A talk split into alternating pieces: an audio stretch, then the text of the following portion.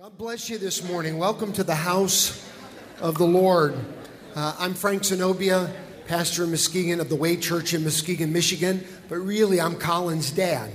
And it's a great pleasure of mine to be here in church with you today. I didn't take a minute in the morning or in the first service, but I want to just say how grateful my wife and I are for this church family and for everything that you've poured into our youngest son, Colin. A couple of weeks ago, maybe a month or so ago, I made a couple of phone calls. I talked to a pastor in St. Louis, Missouri, and I called Brother Hoffman and I called Brother Neto. And I said, I'm old enough to not take for granted that every place that your kids go, they're going to be treated kindly, they're going to be treated well, they're going to be used, they're going to be grown, and this church has been such a blessing to our youngest son. And so I'm here. I told somebody they've wished me happy birthday. Many of you wish me happy birthday. Told a couple of people today, when you're a 56-year-old man, you're not used to people making a big deal about your birthday. So it's kind of awkward, all these people wishing me happy birthday. I'm not used to it. You know what I mean? It's like your birthday, and it's like, Dad, where are we going to eat or something like that. But thank you very, very much. Such a warm welcome. And I want to give honor to your pastoral staff, Brother Hoffman, Brother Neto, Brother Gibbs, their family. I count these gentlemen, their families, as just really dear friends.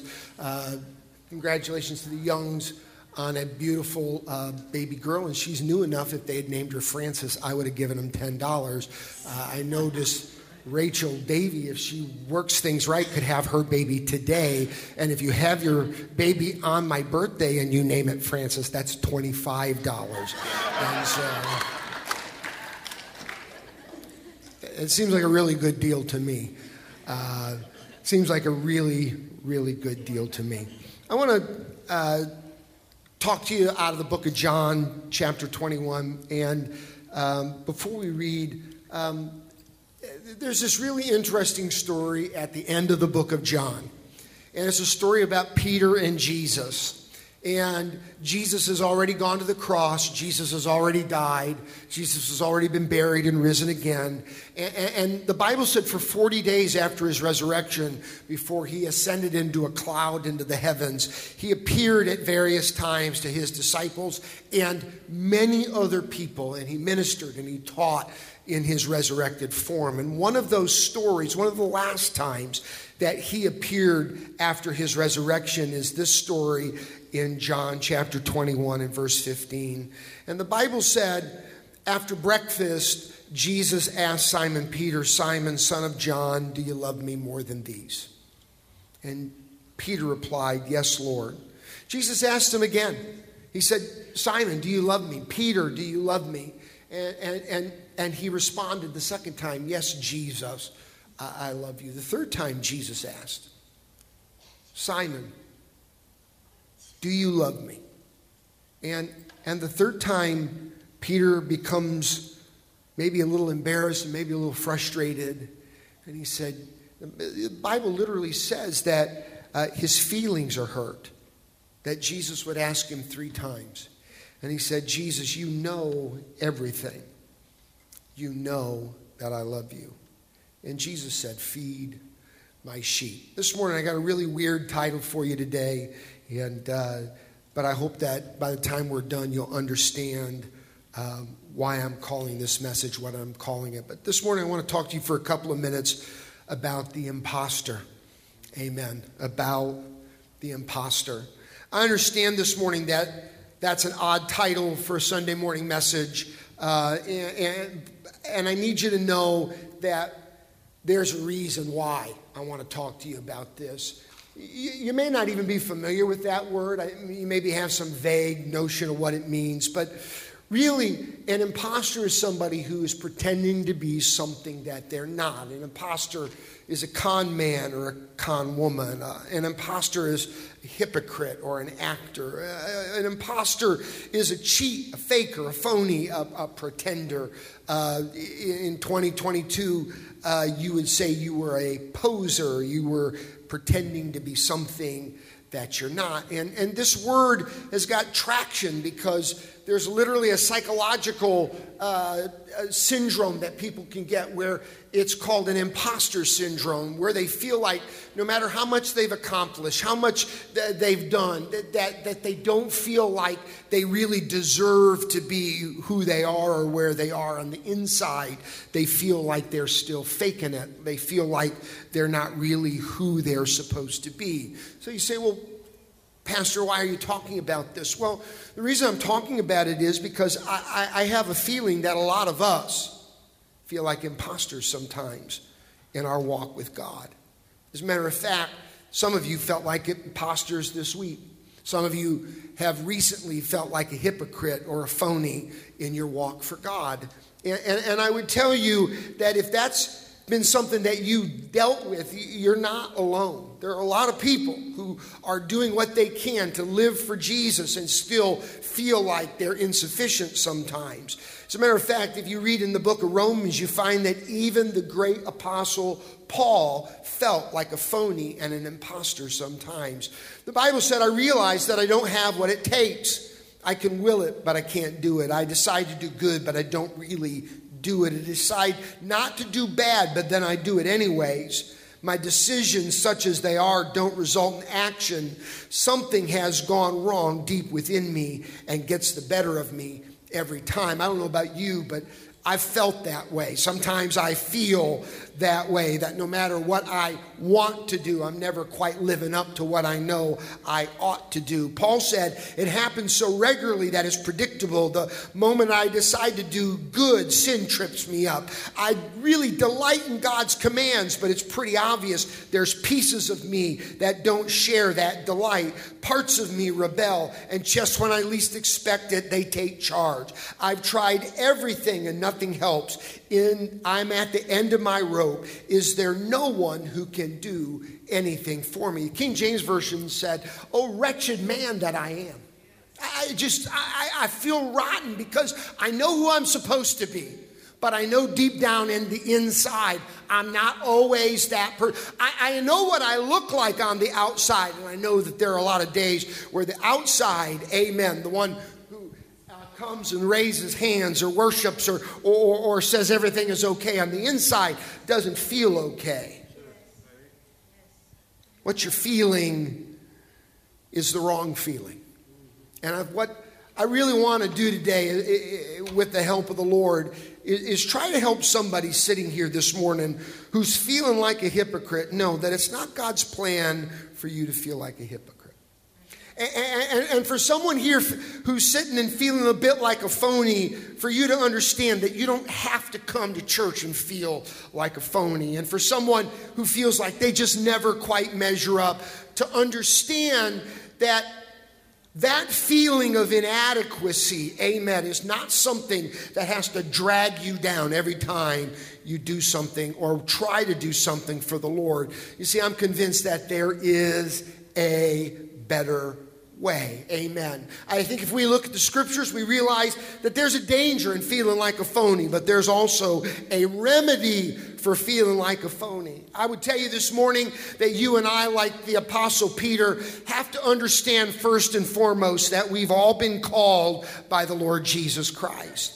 What does that mean? Well, it means that one day Jesus was walking along the seashore and he saw Peter with his fishing boat and his nets, and he saw this fisherman standing there, and he said, Peter, if you'll follow me, I will make you a fisher of men. Amen. Peter immediately responded to the call of Jesus. He dropped his nets, he left his boat behind, and he followed the Lord. Amen. What does that mean? It means that Jesus didn't just put out an ad in the newspaper. Does anybody do that anymore? Jesus did not just put out an ad on LinkedIn or whatever job site they're using saying, hey, we're hiring at the disciple place if you want to come and apply. He called Peter by name. He picked him out on purpose. He chose him from all the other fishermen on that shore that day. You and I got to understand something. Jesus chose each and every one of us. Jesus called you by name. Jesus, amen, reached for you. If you've ever received anything good from the Lord, it wasn't because you went looking for him. It was because he went looking for you. And this morning, I want you to understand that, yeah, some days I feel like an imposter, but Jesus chose me anyways. Jesus found me anyways. The Bible in the book of Romans said we've been invited by Jesus to be his very own. 1 Peter, you've been chosen by God himself. If you're sitting here today, you're here because the Lord willed it. If you're sitting here today, you're here because God knew that you would be here and has something for you. And we became members of his family because we willingly said yes when he called us. If you have any relationship with the Lord at all, it started when you said yes and came in and said, God, I'm sorry for doing my own thing. I want to do your thing.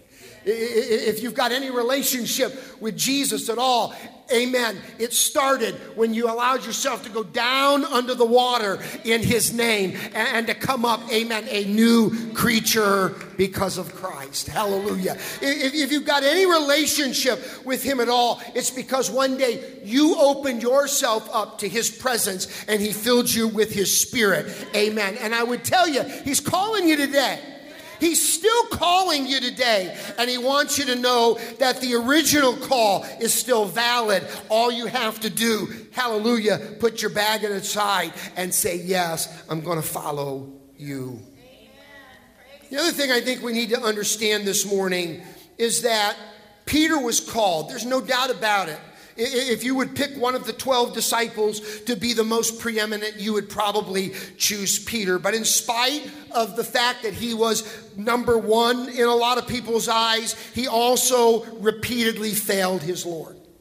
Over and over and over again, Peter did things that he was not proud of. Peter did things, amen, that were not conducive to Christian living. Amen.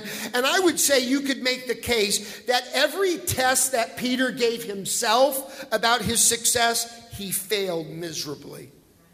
You look in the scriptures, there's a day when Jesus is walking on the water. Peter said, Lord, let me walk on the water too. But it's not long after stepping out of the boat and walking on the waves that Peter gets distracted by the wind and the lightning, amen, and begins to sink, and he's got to be saved. There's another part of the Gospels where Peter gets himself involved in a conversation with the other disciples about who's the greatest of the 12. Well, I'm better than you. No, you're I'm the best. No, I'm the best. No, I'm the best. And when Jesus hears it, they even go to him thinking that somehow the Lord is going to pick a winner among the 12. And Jesus said, Peter, Satan has desired to sift you like wheat.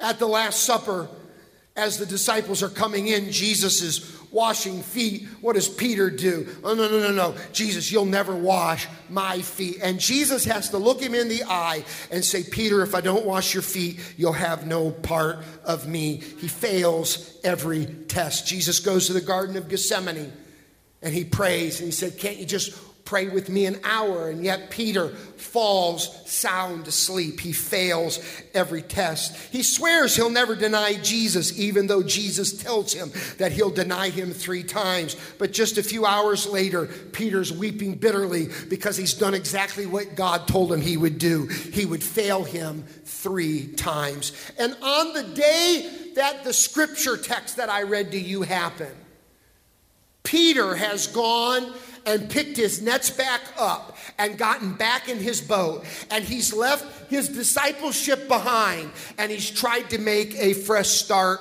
back fishing in his boat. And he does it so miserably that he fishes all night long with some of the other disciples. And he catches nothing. Is it any wonder that Peter felt insufficient? Is it any surprise that he felt like an imposter? Jesus told Peter that he was the one who had the very keys of the kingdom, but in practice, Peter a lot of days struggled to even see himself as a passable disciple. Now ask yourself, what about me?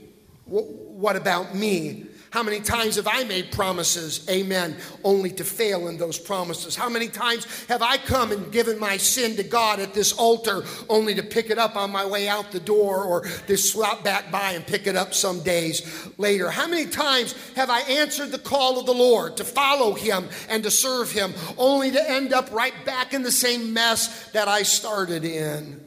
Is it any wonder that we feel insufficient? Is it any wonder that we feel like imposters? I know some of us feel like we will never be the Christians that Jesus saved us to be. And I know that the enemy whispers in our ears. We think that we're that one exception, right? We're the one that the gospel won't work for. We're the one that the Spirit won't give victory to. We're that one that somehow Jesus didn't account for, and we're just doomed to live without hope. There's some good news. There's some really good news. As Jesus and Peter sit there on the seashore and they finish their breakfast and they begin to converse at a point where Peter, no doubt, is really scraping the bottom of the barrel. He's turned his back on Jesus and gone fishing. And the next thing you know, Jesus is there on the seashore. He's appeared on the seashore. Peter's got to be feeling really, really rough about himself. And as he sits down with Jesus, Jesus asks him a simple question. Peter, do you love me? And what I want you to try to grasp this morning is this, that it was never really about what Peter thought it was about. It was never really about Peter's accomplishments, Peter passing whatever test. It was not about how he compared to the other disciples, but it was really about, could he answer that question? Peter, do you love me?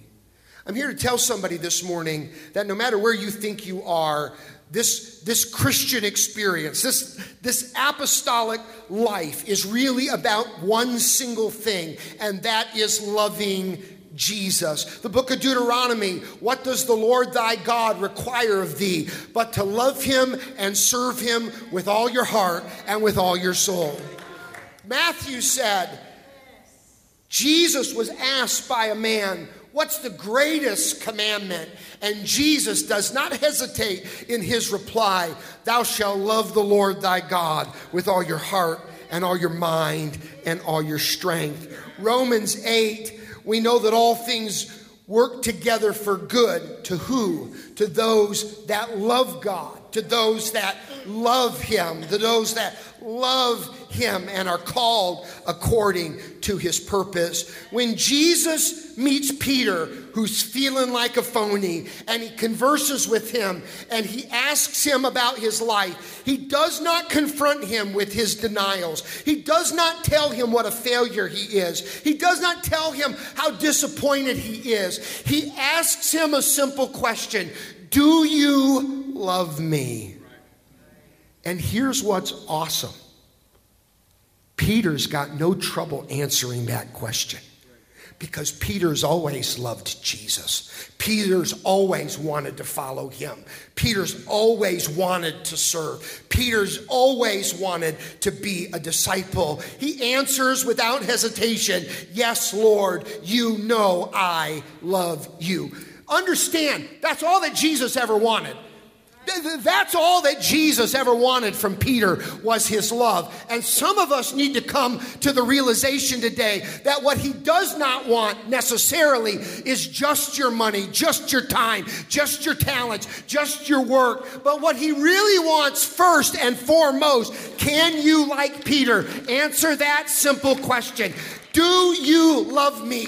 Yes, I love you. What's more, most of us have no trouble answering that question. We got up this morning. We got in the car. We drove our way to church. We stood here in worship as we sang about Jesus. Really, if it's just about that, most, if not all of us, pass the test deep down. Yes, we love him. Yes, we want him. Yes, we need him. And in that part, do you love him? We are no imposters. Peter's love for Jesus was always authentic. It was always reliable, and it was always trustworthy, which leads me to this conclusion that maybe we've been using the wrong test to judge our discipleship.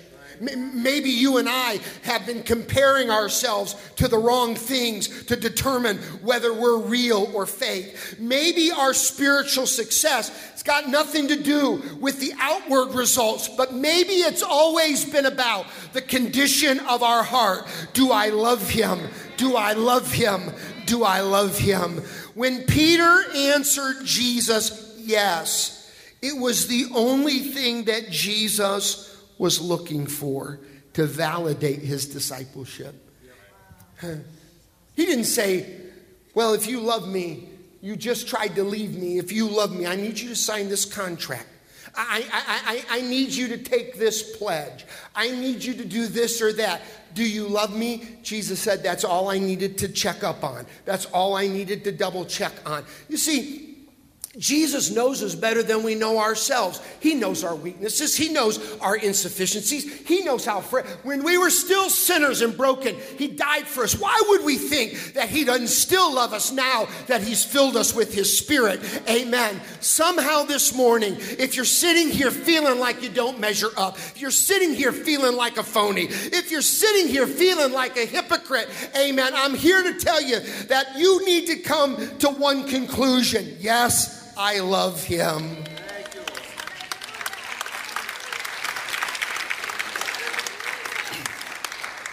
When Peter comes to that conclusion, everything starts to get better for Peter. And I have a feeling that some of you are going to leave here better than you walked in today. Matter of fact, I feel a little hope bubbling up in some of your hearts. Amen. You're starting to say, wait a minute. Maybe this is not another Sunday for me. Maybe this is not just another day where I walk in and walk out. Maybe God really does know I'm here. Maybe God really does have something for me. Listen, if you're tired of feeling like a spiritual fraud, and if you're tired of feeling like you're never going to measure up, stop letting artificial things rob you of your spiritual birthright. There's a couple of easy things that you need to do in order to make sure that your love is where it is. Jesus said, do you love me? And you say, well, I think I do, but how do I know I love him for sure? Well, do you love him more? Do you love him more? Jesus asked Peter, do you love me more than these? I don't know what your these is. Maybe it's your job. Maybe it's your stuff. Maybe it's your diversions. I don't know what your these is. But can you answer the question today? Yeah, God, you can take it all away, but I'll still love you. You can put me through in a time of loss, but I'm still going to love you. I love you more than that old life. I love you more than this world, than anything it has to offer. I love you more, amen, than I did yesterday. And God, if you tarry, I'm going to love you more than I do right now. Amen. Somewhere along the way, we've gotten away from the simplicity of the gospel and the simplicity of what discipleship is really all about. It's not about what we do. It's about who we are. It's about what we are on the inside. How does Jesus measure discipleship? 1 John chapter 4, we know how much God loves us. We've put our trust in his love. God is love, and all who live in love live in God, and God lives in them. And then the Bible said, and if we'll live in God, our love will grow more perfect. So we will not be afraid of the day of judgment. But we can face him with confidence. Listen, God doesn't want you to sit here wondering, am I on God's side or not? God doesn't want you to sit here wondering, is he getting ready to drop the hammer on me? The Bible said, perfect love casts out fear. Some of us need to get back to just trusting in his love.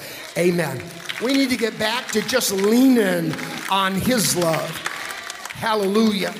The Bible goes on and it says that Jesus asked Peter 3 times. Do you love me?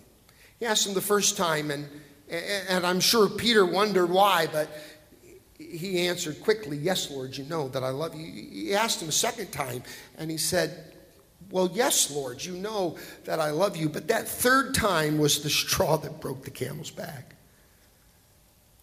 Peter, do you love me? And this time the Bible says that Peter gets frustrated. The scriptures say he gets hurt. That Jesus would ask him 3 times, do you love me? But Peter's also had a transformation. He's realized that it's no longer about him, it's about Jesus. So the third time when he says, yes, Lord, you know everything. You already know that I love you. He's telling Jesus, listen, you're the one who called me. You're the one who made me a disciple. You're the one who gave me the keys to the kingdom. You're the one who died for my sins. You know me better than I know you or I know myself. You already know that I love you.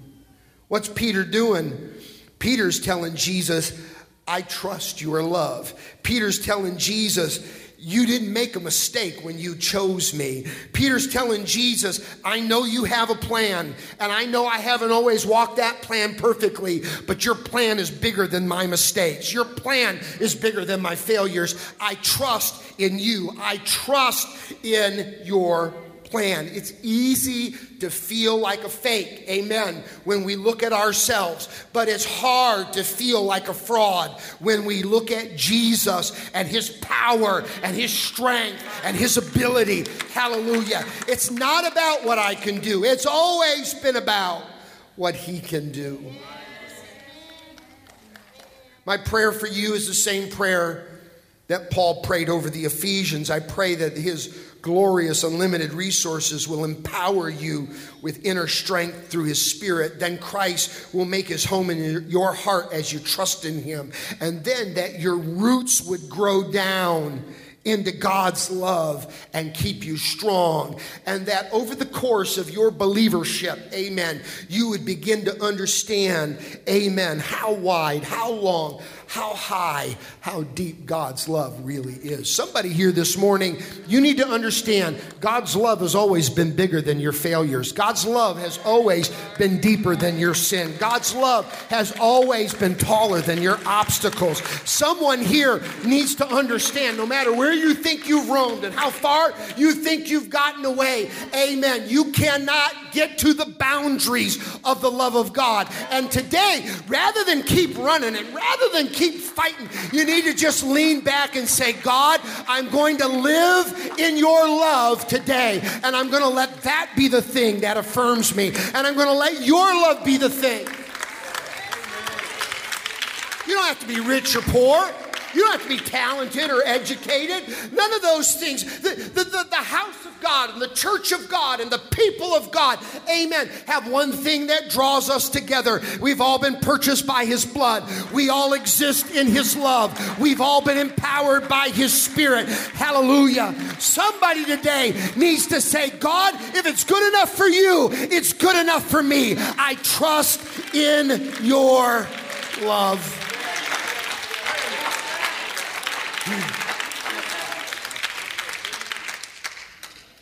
Sometimes people say, Pastor Z, you're a good preacher. And I always think, no, if you knew me, you'd know I'm not a good preacher. Pastor Z, you're a really good Christian. Oh, you're a good leader. No. I'm nobody from nowhere. I'm some kid that grew up. My parents started Catholic and not that there's anything wrong with that. Amen. And because of some very terrible sickness in my brother's life, started on a quest for more of God. And over the course of years, they went from one thing to the next thing. God, give me more. And finally, amen, to apostolic outpouring in their lives. Nobody from nowhere. Amen. My parents aren't preachers. My wife's parents aren't preachers. I got baptized when I was 14. Amen. Got the Holy Ghost when I was 12. Nobody from nowhere. Oh, what qualifies me to stand in this pulpit and tell you, well, just this one thing, that there was a day when he came by and he said, I want to use you, and I love you, and if I want you to follow me, and I want you to be a part. And when I do what he says, it always works, and it's always good. And listen, there's no better place to live than the house of God, the people of God, and the love of God. No better place to live. No better place to live. Hallelujah. You can be hard on yourself today if you want. You can go home feeling like a fake if you want. But oh, I would rather you embrace him and his word and say, God, it was good enough for Peter. It was good enough for Paul. It's good enough for me. Do you love me? Yes, Jesus. You know everything. You know how much I love you. That's all that he's asking for. And let me finish with one more thing. As Jesus finishes asking Peter, do you love me? And Peter responding, yes, Lord, you know that I do. Jesus gives him a command. He said, if you really love me, then feed my sheep. If you really love me, stop sitting on the sidelines. If you really love me, stop using your inadequacy as an excuse for not being engaged. Stop using your hypocrisy as an excuse for not worshiping. Stop using the fact that you feel like a fraud, amen, prevent you from letting my spirit work in you. He said, if you really do love me, then get up and get moving and let me work in. Listen. There's nothing that the enemy wants more than to keep you sitting right where you are. Keep you sitting right, amen, in the same place that you started out, feeling like you'll never measure up. But oh, that the Holy Ghost would allow that burden to fall off of us, and he would open our eyes, and we would see that his love, hallelujah, has always been the only thing that it's ever been about. And we would come this morning, amen, not with heads staring at the carpet, but with heads upraised, with hands in the air, with mouths open. Some of us, hallelujah, would benefit from our own personal declaration at an altar today. Here I am, and I love you, and if I've been a long way away, I'm coming back and starting over. But God, I want you to know that you are all that I want. You're all that I need. I will go where you ask me to go. God's got a purpose for you. He called you by name for a reason. Don't let your hypocrisy be an excuse. Get engaged. Get engaged. This is a church where it's easy to be engaged. This is an altar where it's easy. Hallelujah. I was an evangelist for 13 years and preaching churches all over the country, and it's tough. It's tough when one person comes to the altar, right? It's hard to hide. I heard a story the other day about a church that has kind of fallen on tough times. People have moved away, and there's just 4 people going to church. Just 4. The pastor and his wife and one couple. It's hard to hide in the congregation when you're the only 2 people sitting out there. You know what I mean? The pastor says, this is an easy church. This is an easy church to come to the altar. This is an easy church, amen, to unload your burdens. This is an easy church to serve. This is an easy place, amen. And God made it easy because he loves you. God made it easy because he cares. God's making it easy because he knows you can't afford another day, hallelujah, feeling like he's mad at you. He's not mad at you. He loves you. And if you love him, that's really all that's required. Would you stand with me this morning?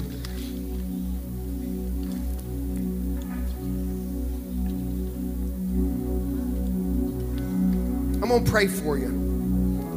And while I'm praying for you, I want you to answer this question for yourself. Do you love him? Do you love him? If you can say yes, I'm going to pray for you. And you may take a moment to get into it, but I don't want it to be something that I do, because I can't do it for you. I got to tell him for myself. You have to tell him. You need to make your own personal declaration today. Hallelujah. Yes, I love you. Yes, I'm going to live for you. You've never given your life to him. This would be a great moment to say, yes, I'm going to start living my life your way and not my way. If you've never been baptized, it would be a great morning to say, yes, I'm going to go down and take your name, amen, and become permanently connected to you. I'm going to make my fresh start today. If you've never spoken in tongues as the Spirit of God gives you utterance, this would be a perfect day to come to an altar, throw your hands in the air, say, I love you, Jesus, and just get lost in his presence until his Spirit fills you and flows out of you. If it's been a while since you've been refilled, this would be a perfect morning to come and get refilled, hallelujah, with the strength of his love. Hallelujah, hallelujah. I don't want anybody to get confused about what I'm preaching about. Don't draw lines where they don't exist. They say, well, it's about the Spirit. It's about God. It's about Jesus. It's about this. It's about... God is love. If you got love, you got the Spirit. If you got love, you got Jesus. If you got love, you got truth. Don't draw lines where there are no lines. What I'm asking you to do in response to the question, do you love me? Say, yes, Jesus. I love all of you. Would you lift your hands? Would you lift your hands? Jesus, you see us exactly like we are. You see the good parts, the bad parts, the ugly parts, the messy parts. God, I give you everything. I'm tired of feeling like a fraud. I'm tired of feeling like a failure. I'm tired of acting and living two different lives. God, I want my church life to be my everyday life. I want the way I feel in here to be the way I feel out there. And God, I know that I've made a mess of things from time to time. But Jesus, there is one thing that I do not doubt. I love you. If you haven't said it yet, you ought to say it right now. I love you, Jesus. It's not simply a praise, it's a declaration. Hallelujah. You're making a commitment when you say that. I love you, Jesus.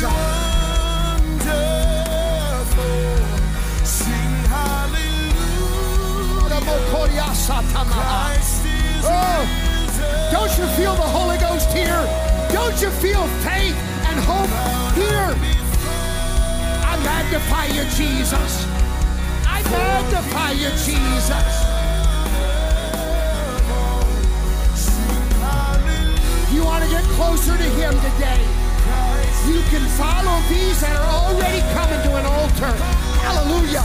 Make your declaration of love. Step out and say, God, I'm going to get close to you.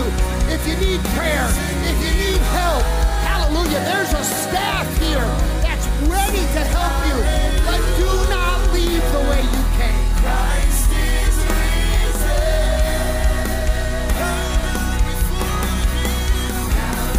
And if you're not ready to come to the front, then right where you are, I love you,